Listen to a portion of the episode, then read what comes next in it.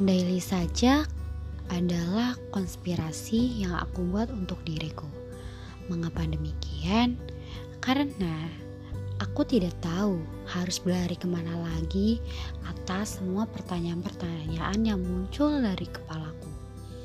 Hingga lalu aku menjadi lemah, cenderung jadi penakut, tetapi tertawa di depan kamera. Lalu harus apakah aku? Apakah harus bercerita kepada orang banyak? Mungkin anchor ini yang akan membawa aku menemukan jawabannya.